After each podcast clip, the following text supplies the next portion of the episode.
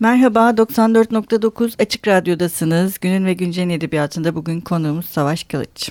Hoş geldiniz. Hoş bulduk. Ee, şimdi biz e, bu programda genelde Teknik Masa'da Ömer Şahin ya da Barış'la birlikte kayıt yapıyoruz. Ve geçen gün Barış beni uyardı. Neden hiç çevirmenler yok diye. Ben de evet doğru dedim. Ayrıca e, bugün de yine Ömer'le birlikteyiz. Kendisine bu hatırlatmadan ötürü e, teşekkür ederek başlamak istiyorum aslında. E, Savaş Bey siz e, oldukça önemli yazarların metinlerine e, çevirmen olarak ve editör olarak imza atmış birisiniz. Bunların arasında Ursula Le Guin de var, e, Foucault da var. E, yani hem edebiyatçıların hem felsefecilerin metinleriyle uğraşıyorsunuz. Evet yani çeviri e, söz konusu olduğunda sonuçta başka bir dilin bu dilde yani Türkçe'de yeniden ifade edilmesi söz konusu. Ve sanırım edebiyat olduğunda üslup yani yazarın üslubunu e, ana dilinden var olan dile yansıtmak. Mesela bu benim en çok merak ettiğim şeylerden birisi buradaki temel şey ne oluyor bir çevirmen için ya da bir çevirmenin yaptığı çeviriyi gözden geçiren bir editör olarak sizin e, yani buradaki kıstas nedir? Tabii bu çok kolay bir soru değil sanırım. En zor sorudan başladığınız için doğrusunu söylemek gerekirse. Ben aynı zamanda üslup üstüne de çalışıyorum. Yazılar yazıyorum. Onun için bayağı kafa yorduğum bir konu ama e, kabaca şöyle bir şey söylemek mümkün ilk aşamada. Aslında çevirmen çoğu zaman kendi üslubuna çevirir. Hmm. Ee, bunun istisnası yazarın üslubuna e, çok dikkat etmesi ve kendi alışkanlıklarını değiştirmeye çalışması oluyor. Hmm.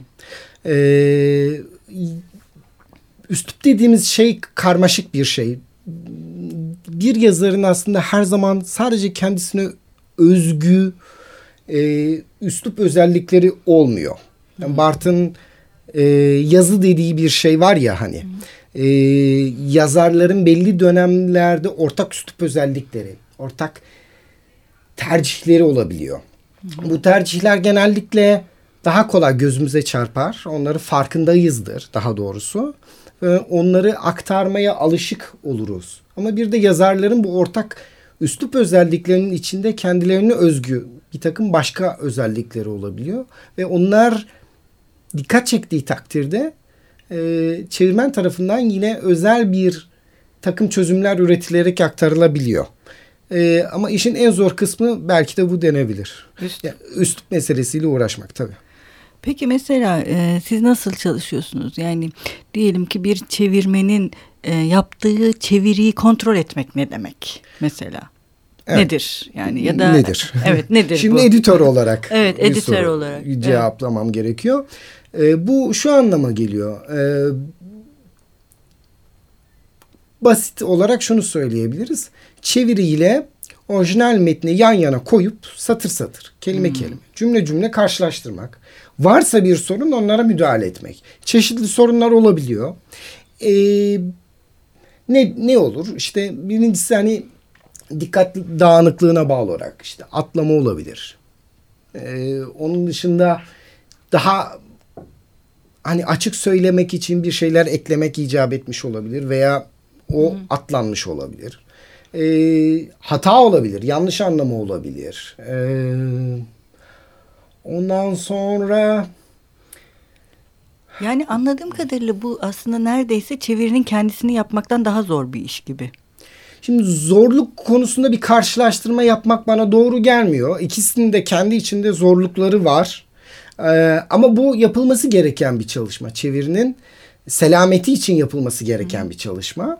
Bu tür bir hazırlıktan geçen çeviriler olabildiğince az sorunlu bir şekilde okura sunuluyor ve genellikle de hani bu fark ediliyor. Okulda bunun ha, e, tam da onu soracaktım. Evet. Evet yani işlenmiş, çalışılmış iki kere işlenmiş, çalışılmış bir metni kolayca fark ediyor ve daha e, amacına uygun bir şekilde yayınlanmış oluyor kitap. Yani okunaklı oluyor, anlaşılır oluyor, belki lezzetli oluyor vesaire. Hı hı. Bir bakıma çeviri bu açıdan da kolektif bir iş. Yani hı hı. çevirmenin tek başına büyük ölçüde yaptığı bir iş olmakla birlikte bir sonraki aşamada bir okur temsilcisiyle bir bakıma hı hı.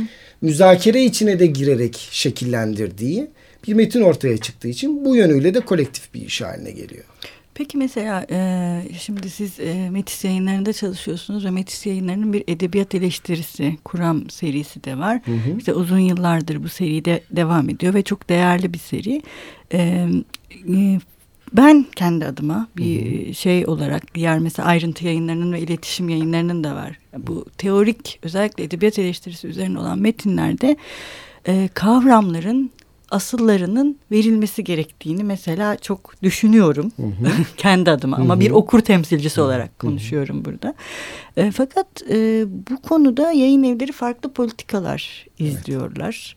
Evet. E, mesela siz ne düşünüyorsunuz bir çevirmen olarak? Tabii yayın evinin politikası ayrı bir şey bunda. Evet.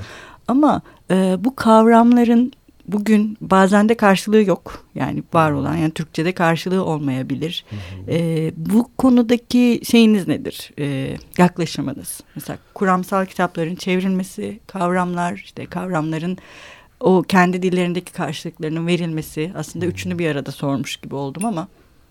Evet e, o yine zor bir soru oldu o da. yani şöyle hani e,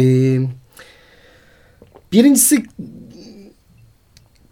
kavramlar diyelim ve onların e, Türkçe karşılıklarının verilmesi meselesi bunun üstünde durayım. Şimdi e, bunlar kavram e, veya karşılık listesi diyeceğimiz şey belli bir ölçüde e, bilinen öğeleri de içeriyor. Karşılıkları verelim peki ama nelerin karşılıklarını verelim? E, çok bilinen şeylere mesela proz, düz yazı vermeye gerek yoktur. Ama bir takım özel şeyler olduğu zaman bunların verilmesi gerekebilir. Bunun da birkaç yolu var. Bazı metinler terminoloji bakımından çok avantgardtır. Evet. Yenilikçidir ve onun içinde ilk defa karşılaşacağınız çok fazla e, yeni terim olabilir ve bunların bir listesinin arkada verilmesinde, metnin arkasından verilmesinde fayda olabilir. Ama her e, kavramın İngilizcesini, Fransızcasını, Almancasını ve Türkçesini vermeye gerek olmayabilir. E, bazılarının metin içinde bir parantezle halletmek mümkündür. Çünkü o metinde diyelim ki topu topu beş tane okura yabancı gelecek kavram vardır ve veya terim vardır ve siz bunları işaret edersiniz. Ama işte bazılarında dediğim gibi bir ek listeyle bu iş çözülebilir. Ee, şöyle bir yanı var işin yani doğrusunu söylemek gerekirse Türkçe çok uzun zamandan beri e, Batı dillerine bir bakıma e, raptiyelendi zaten karşılıklar evet. itibariyle. Dolayısıyla e, az çok yabancı dil bilen kişiler bazen de okuduklarında şu kelime İngilizce'de ya da Fransızca'da hangi kelimenin karşılığı olarak kullanılmıştır buna dair bir tahminde bulunabiliyorlar bir yerde çeviriyi kolaylaştıran bir süreç haline geldi bu. Yani Türkçe hı hı. işte aşağı yukarı hani dil devrimi denen e, reformdan bu yana Batı dilleriyle kavramsal olarak başa çıkma hedefiyle şekillendi. Evet. Bunun sonucunda da bugün eni konu hani başa çıkabilen bir dil ortaya çıktı aslında evet. bakılırsa. E, bunun teorik metinlerin çevirisinde de bir e, etkisi var artık. Ee, işte ben 90'larda üniversiteyi bitirdim. O yıllarda yeni yeni teorik metinlerin çevirisi hızlanmıştı. Öyle sanıyorum bugün de hız kesmiş değil. Yani yaklaşık 20 yıldır Türkçe'ye harıl harıl teorik metin çevriliyor. Evet. Ee, ve bazen de gerçekten çok iyi çevriliyor. Ee, Türkçe artık bu tür metinlerin çevrilebildiği, iyi çevrilebildiği bir dil haline geldi. Ve bunda da işte bu yine kolektif çabanın yani yaklaşık 20 yıldır süren çevirmenlerin, editörlerin bir ölçüde elbette ki bu metinlerle ilişkiye geçen yazarların ve okurların da katkısıyla bu metinlerin e, artık e, eskisi kadar yabancı durmadığı bir dil haline geldi. Ben bu teorik metin çevirisi sürecinin e, önce okur sonra da işte çevirmen ve editör olarak bir parçası oldum. Bu metinleri çok seviyorum. Evet. Çok zevkle okuyorum. E, Türkçe'de de aynı e, zevkle okunacak biçimde var olmalarını çok istiyorum. Bu başarılı olduğu ölçüde de kendimi mutlu e, hissediyorum. Bu, ve e, bunun bizdeki ente, entelektüel ortama katkıda bulunacağını çok büyük bir katkı. E, çok. düşünerek. Evet. Biraz bundan bahsedelim. Çeviri Peki. sonuçta dediğiniz gibi entelektüel ortama çok büyük bir katkı. Hı hı. Ve e, şimdi e, Örneğin ben işte Türk Dili ve Edebiyatı bölümünde çalışıyorum ve bizim öğrencilerimizin e, çoğu yabancı dille haşır neşir değiller. Fakat bir teori öğrenmeleri gerektiğinde de iyi bir çeviriyle, hmm. yani iyi bir çeviri olması gerekiyor ki bunun karşılığı onlar da uyanabilsin. O anlamda da Metis yayınları mesela bu edebiyat eleştiri serisiyle Hı -hı. hem çok büyük bir boşluk dolduruyor aynı zamanda öğretilmesini de Hı -hı. sağlıyor. Evet. Bu bence çok önemli bir şey. Hı -hı. Ama şeyi sormak istiyorum mesela. Sonuçta bu Türkçe de ortaya konulan bir eser olarak hı hı. Türkçe'de çıkıyor. Ee, örneğin bazı kavramlar için e, uzmanlara başvuruyor musunuz? Yani şöyle diyeyim işte diyelim ki mühendislikle ilgili bir kavram. Hı hı. Ve hani ne bileyim bir belki bir mühendise sormak gerekir mi? Ya da tırnak içinde evet ülkede Türk Dil Kurumu diye bir kurum var işte varlığı her zaman tartışma konusu zaten. Ee, ya da işte ne bileyim edebiyat eleştirisi konusunda Türkçe'de yazan ve hani Türkçe'de bu işin teorisiyle uğraşanlar da var artık.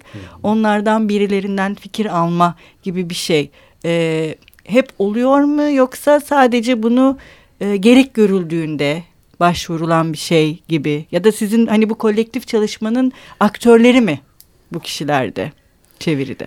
Ee, çeviride aktörleri mi şimdi çevirinin e, bir araştırma aşaması olabilir Hı -hı. ve bu aşamada e, elbette ki birilerine danışmak da söz Hı -hı. konusu olabiliyor. Ee, ama araştırma için elde yeteri kadar kaynak da var aslında bakılırsa. Zaman zaman ah, bunlarla ilgili kaynaklara başvuruyoruz. Gerek çevirmen olarak gerek editör olarak. Ee, bunlar çoğunlukla e, bizim birinci dilinden okuduğumuz, aşina olduğumuz ve sevdiğimiz, önemsediğimiz metinler olduğu için e, önce zaten kendimizin anlamış olmamız gerekiyor metni yayınlamak için. Yani bu koşulu karşılamak için işte kendi ilgilendiğimiz şeyler içinden seçiliyor. Bunların da literatürde genellikle yeri olan kitaplar olması tabii ki e, bekleniyor. Bu tür şeylerin e, yayına hazırlanması veya çevrilmesi aşamasında Türkçe'de yazılıp çizilen şeylere baktığımız oluyor hmm, elbette evet, ki. Hmm. Bunlardan da yararlandığımız oluyor. Kafa yoran herkesten herhangi bir e, ihtiyaç halinde e, fikir almak vesaire tabii ki e, söz konusu oluyor. Ama bu sistematik olarak yapılan bir şey mi? Hayır. Yani Hı. ihtiyaçla birlikte ancak ortaya çıkar. Peki mesela bunlar güncellenirken böyle bir şey ihtiyaç e, hasıl olabiliyor mu? Onu sorayım. Diyelim ki işte ilk baskısında henüz Türkçe'de çok kavramsallaşmamış, oturmamışken Hı. bir şey önerilmiştir Hı. çeviride. Fakat sonrasında işte o kitap işte ikinci ya da üçüncü baskıyı yaparken zaman içerisinde o kelime Türkçe'de de belirli bir kavramla ifade edilebilir hale gelmiş olabilir. Evet. Mesela bunu kontrol eden bir mekanizma var mı ya da bunu güncellemeye dair e, ya da ne bileyim siz her her baskıda o kitaplara bu gözle de bakıyor musunuz? Yani çünkü dil yaşayan bir şey bir taraftan. Evet. Şimdi yeni baskı yapacak bir kitabın ihtiyaç varsa gözden geçiriyoruz. Elbette. Ve eğer ki orada daha önce denenmiş olan bir karşılık uygun değilse onu değiştirmek gerekiyorsa bunun için ve yeni daha iyi bir şeyle önerilmişse değiştirdiğimiz oluyor elbette. Yani bunu sadece edebiyat eleştirisi dizisi özelinde Hı -hı, değil genel tabii, olarak kitaplar tabii. için söylüyorum. Ee, fel, felsefe alanında tabii. yeni konu yayın yapan bir yayın evi sonuçta Metiz. Evet. Ve bu tür metinlerde daha iyi bir karşılık önerilmişse bir yerde Hı -hı. bir metinde veya diyelim ki e, bir sohbette bu ortaya çıkıyorsa elbette ki bu yeni baskıda güncelleniyor, evet. değiştiriliyor ve belirtiliyor da. Yani evet. parantez içinde bir şekilde hı hı. biz bunu daha önceden şöyle demiştik ama şimdi şöyle demek daha iyi olur hı hı. kanaatinde olduğumuzu ifade edebiliyoruz veya başka türlü mecralarda yani bazen yazı yazarak hani bunu ifade etmek de mümkün. Gerektiğinde böyle şeyler yapılıyor. Tabii yani sonuçta evet güncelleme hep çeviri söz konusu olduğunda yani göz önünde tutulması gereken Elbette, bir şey. elbette. Ee, bir de bu şimdi sosyal medyada da yine tartışıldı biraz bu birinci dilden ikinci Hmm. dilden çeviri meselesi. Evet. o da biraz e, karmaşık bir mesele galiba. O konuda Şimdi benim şahsi düşüncem şöyle. Ee, şu zaten aşikar. Herkes kabul eder. Çeviriyle ilgilenen, ilgilenmeyen, e, okur, e, yayıncı, birinci dilden çevrilmesi her zaman için en doğrusudur. Ee, fakat e, Türkiye'de çok uzun zamandır geniş bir çevirmen havuzu yok. Bu yeni yeni ortaya çıkmaya başladı. evet. Yani belirli dillerden çeviri yapabilen kişi sayısı azdı. Hala da azdır. Mesela İspanyolcadan çok fazla yoktur. Hani iki elin parmakları kadar olabilir. Hala bir takım dillerden çok fazla. Belki Yani Çince, Japonca, Çince, Çince'den, Arnavutça. Oldukça az var. Ee, işte bu şeyleri dil yani yeryüzünde konuşulan dil sayısı çok yüksek tabii ki. Bunu göz önünde tuttuğunuz zaman e, iş epey karışık bir hal alıyor. Biz genel olarak şöyle yapıyoruz. Eğer yayın evi e, adına da cevap vermem gerekirse işte yakınlarda olduğu bir Bulgar yazarı Bulgarcadan elbette ki çevirtiyoruz. Bu imkan varsa. Her zaman böyle. Ee, ama bu imkanın olmadığı zamanlarda oluyor. Geçmişte bu çok sık yaşandı Türkiye'de. İşte birinci yabancı dil her zaman Fransızcaydı. İngilizce klasikler bile Fransız. e, Fransızcadan çevrilmiştir. Bazıları da iyi çevrilmiştir. Evet. Ve dolayısıyla bunu bir e, tabu olarak görmemek gerekiyor. Ama bunu söylerken de işin kolayına kaçmayı teşvik etmek istemiyorum tabii ki kimseyi. Yani bunu söylerken benim kastım daha ziyade şöyle. E, birinci dilden her zaman çok iyi çeviri yapılamayabiliyordu. Çünkü çeviri zor bir zanaat. Başka zanaatler gibi. E, bir takım önemli isterleri var çevirinin. Evet. E, bu da daha ziyade hedef dille, Türkçe ile ilgili isterler oluyor. Ve e, her metin aynı ölçüde filolojik e, incelik içermeyebilir. Yani her metin edebi metin değildir. Bazı metin, bazı felsefi metinler mesela içeriğiyle o kadar ilgilenir ki üslup onlar için ihmal edilebilir bir şey haline gelmiştir. Hatta Kant'ın meşhur böyle bir sözü vardır. Ben Rousseau'yu okurken üslubunun güzelliğine o kadar kaptırıyorum ki kendimi. Söyleneni anlamıyorum. 3-4 defa okumak zorunda kalıyorum. Bu- Bundan dolayı kendisi metinlerini düpedüz kuru bir üslupla yazmayı tercih etmiştir. Teknik bir üslupla yazmayı tercih etmiştir. Vesaire.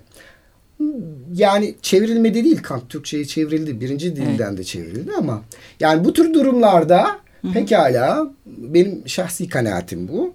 Ee, ikinci dilden ama özenli çok güzel bir çeviri yapılmışsa o da makbuldür. Benim söylemek istediğim bu. Ve bu o, ikinci dilden yapılmanın e, kusuru belli ölçülerde bir takım yöntemlerle telafi de edilebilir. Yani bir üçüncü dile yapılmış çeviriyle karşılaştırılarak telafi edilebilir. E, Rusçadan çevrilmiş bir metni e, diyelim ki İngilizcesinden çevirtiyorsanız bir de Fransızcasına bakabilirsiniz. Almancasına bakabiliyorsunuz. E, ve bunlarla kontrol etmek de faydalı işler oluyor. Ama tabii ki her zaman en doğrusu birinci dilden Anladım. iyi bir Hmm. çevirmen olması. Bunun olmadığı durumlarda başka dillerden çeviriler Türkçe'ye yapılmıştır, yapıla geliyor. Evet. Fakat bu illaki e, ne diyeyim e, çeviri konusunda tutulması gereken yolu işaret etmek üzere edilmiş bir söz değil. Daha ziyade e, tartışılmayan bir şeyi tartışılır hale getirmek için söylenmiş bir şey. Evet bir de şeyi konuşmak istiyorum. Bir de e, son zamanlarda çok yaygınlaştı. E, meşhur yaz Türkçe yani meşhur e, Türkiye'li yazarların yabancı yazarları çevirilerini e, yayınlamak. işte Tomris Uyar'ın e, hı. Virginia Woolf çevirisi ya da Cemal Süreyya'nın Gustav Flaubert çevirisi. Bu bayağı yaygınlaştı. E, fakat e, hatta bir Everest yayınları bir seri başlattı Evet. biliyorsunuz. Simenon Hı hı. usta kale, ustaların e, gözüyle ya da çevirisiyle Simenonlar diye. E, Bu konuda ne düşünüyorsunuz? Bu sadece bir pazarlama taktiği mi? Ee, yoksa e, bunların bu şekilde yayınlanabiliyor olması iyi çeviriler olduğu anlamına gelir mi? Yani ya da Tomris Uyar'ın Virginia Woolf'u çevirmesi yani bir Miss Dalloway'in yeni bir çevirisi yap, çevirisinin yapılmasına engel olabilir mi? Yani böyle tehlikeler var mı? Biraz da bunları konuşmak istiyorum. Mesela şey çok hoştu aslında. E, Gönül ki yetişmekte diye Hı-hı. çevirmiş Cemal Süreya. Ve bu Türkçe'de bir şey ifade ediyor aslında ama onu duygusal eğitime çevirerek yeniden yayınladılar. Hiçbir şey ifade etmiyor çünkü herkes duygusal eğitim diye bastı zaten şu andaki hepsi. Öyle duygu eğitimi belki bir tanesi de. Bir de bu konudaki düşüncelerinizi merak ediyorum. Evet yani Tür Türkiye entelijansiyası öteden beri sonuçta çeviriyle meşguldür. Evet. Yani bu biraz işte hani hayatını kazanma mecburiyetinden dolayı hı hı. böyle oluyor. Biraz da insanın sevdiği şeylerle uğraşmak istemesi dolayısıyla böyle. Geçmişte yapılmış iyi çeviriler de var. Çok da vardır. Yani işin doğrusu ben e, özel olarak çok az çeviriyi Aslı'yla karşılaştırdım diyeyim. Hı. Bu sözün ettiğiniz türden. Hı hı. Biraz Cemal Süreyya'nın şiir çevirilerini karşılaştırmıştım. Doğrusunu söylemek gerekirse bazılarını ben çok başarılı buldum. Tabii. Ee, müthiş bir sezgiyle diyelim ki çevirmen olarak öne çıkan bir ismin yapamadığı şeylerin çoğunu ne kadar güzel anlayıp yakalayıp çevirdiğini görmüştüm. Roman çevirisi konusunda da e, Cemal Süreyya veya başka isimler de katıl. Atilla İlhan da mesela Hı. E, iki roman çevirmiştir Türkçe'ye. E, ben onları Türkçesinden okudum ve ben Türkçesinden okurken Atilla İlhan kitabı gibi okudum onları. Doğrusunu söylemek evet. gerekirse. Demin söylediğim ilk konuştuğumuz konuya dönüyoruz. Yani aslında her yazar kendi üslubuna çevirir ama üslubu çok güçlü olan Evet. Bu da bu belirgin olan bazı yazarlar iyice kendi üsluplarına çeviriyorlar. İşte Cemal Süreyya ve e, Atilla İlhan bunun için iyi birer örnek. Bu şu anlama gelmiyor. Onların çevirileri eğer vaktiyle asıllarıyla karşılaştırılarak yayına hazırlanmamışsa bir takım hatalar, eksikler, kusurlar olabilir. Ama bu yeniden yayınlanmalarına da engel değil. Evet. Ve iyi bir çevirinin yeniden yayınlanması şahsen bir okur olarak beni sevindiriyor. Bu bir kazanç. Onlara er, erişilebilir olması çok güzel bir şey. Yeni çevirilerin önünü keser mi? Şimdi telif hakları konusunda bir sorun yoksa yani bir klasik varsa ortada onun önünü kesmesi söz konusu olmaz. O istenildiği kadar çevrilebilir. Yani aynı kitabı 70 yayın evi basabiliyor. Bunun örnekleri var. Ve Cemal Süreyya ya da diyelim ki Atilla İlhan, Tomris Uyar bunların yaptıkları çeviriler yeni bir çevirinin önünü illaki kesmez. Hmm. Klasik bir eserde. Hmm. Pekala genç ve kendine güvenen bir çevirmen e, girişip belki onlarınkinden de daha iyi, belki onlardan da yararlanarak üstelik daha iyi bir çeviri çıkarabilir ve bu yayınlanabilir. Bunun önünde bir engel yok. E, bunların seri halinde yayınlanması da bana şahsen güzel geliyor. Yani e, hem yazara hem de e, çevirmenlere ayrı ayrı dikkat çektiği için Tabii. Hmm, şahsen takip ettiğim bir dizi olduğunu söyleyebiliyorum. Evet, mesela, evet biraz önce söylediğiniz şey işte tam da o üslup meselesinde örneğin e, işte mesela Bilge Karasu'nun Simenon çevirisi Bilge Karasu'nun üslubu. Evet. İşte Ataç'ınki Ataç üslubu Hı-hı. ya da e, işte ne bileyim Sait Faik'inki Sait Faik üslubuyla. Evet Hı-hı. bence de iyi ama bir taraftan hani şey var çünkü bir ara e, küçük, özellikle küçük daha butik yayın evleri işte büyük yayın evlerinin e, meşhur yazarların çevirilerini yayınlayarak kendi önlerini tıkadığına dair böyle bir küçük tartışma da olmuştu. Aslında hani daha doğrusu pazarlama açısından. Yani o kötü bile olsa ama hani onu çeviren Cemal Süreya. Dolayısıyla öteki ne gölgede bırakan bir şeye dönüşebilir gibi. Evet yani bu burada şöyle bir şey söz konusu. Tabii ki küçük bir yayın eviyle büyük bir yayın evi arasında rekabet konusunda birçok sıkıntı var. O sıkıntılardan sadece biri olarak bu zikredilebilir. Ancak yani e, yani o noktada hani çevirmenin sorumluluğu artık biraz daha arka planda kalıyor gibi ya da daha e, şey yapması, kendini daha kanıtlaması gerekiyor gibi. Yani evet öbür tarafta Cemal Süreya çevirisiyle çıkarken siz hani belki de çok daha iyi bir çeviriyle çıkabilirsiniz. Hı. Ama yani meşhur bir isim ya da öyle e, Türkçenin önemli bir edebiyatçısı olarak çıkmayınca gölgede kalınabilir. Olabilir evet ama bu yine de iyi bir iş çıkarmaya engel değil ve iyi bir iş çıktığı zaman da kendini belli eder bence. Evet zaman içerisinde belli olur. Yani bir şekilde. evet. Ee, Savaş Bey çok teşekkür ederiz. Ben de size teşekkür Ee, bugün burada olduğunuz için. Hoşçakalın. Görüşmek üzere.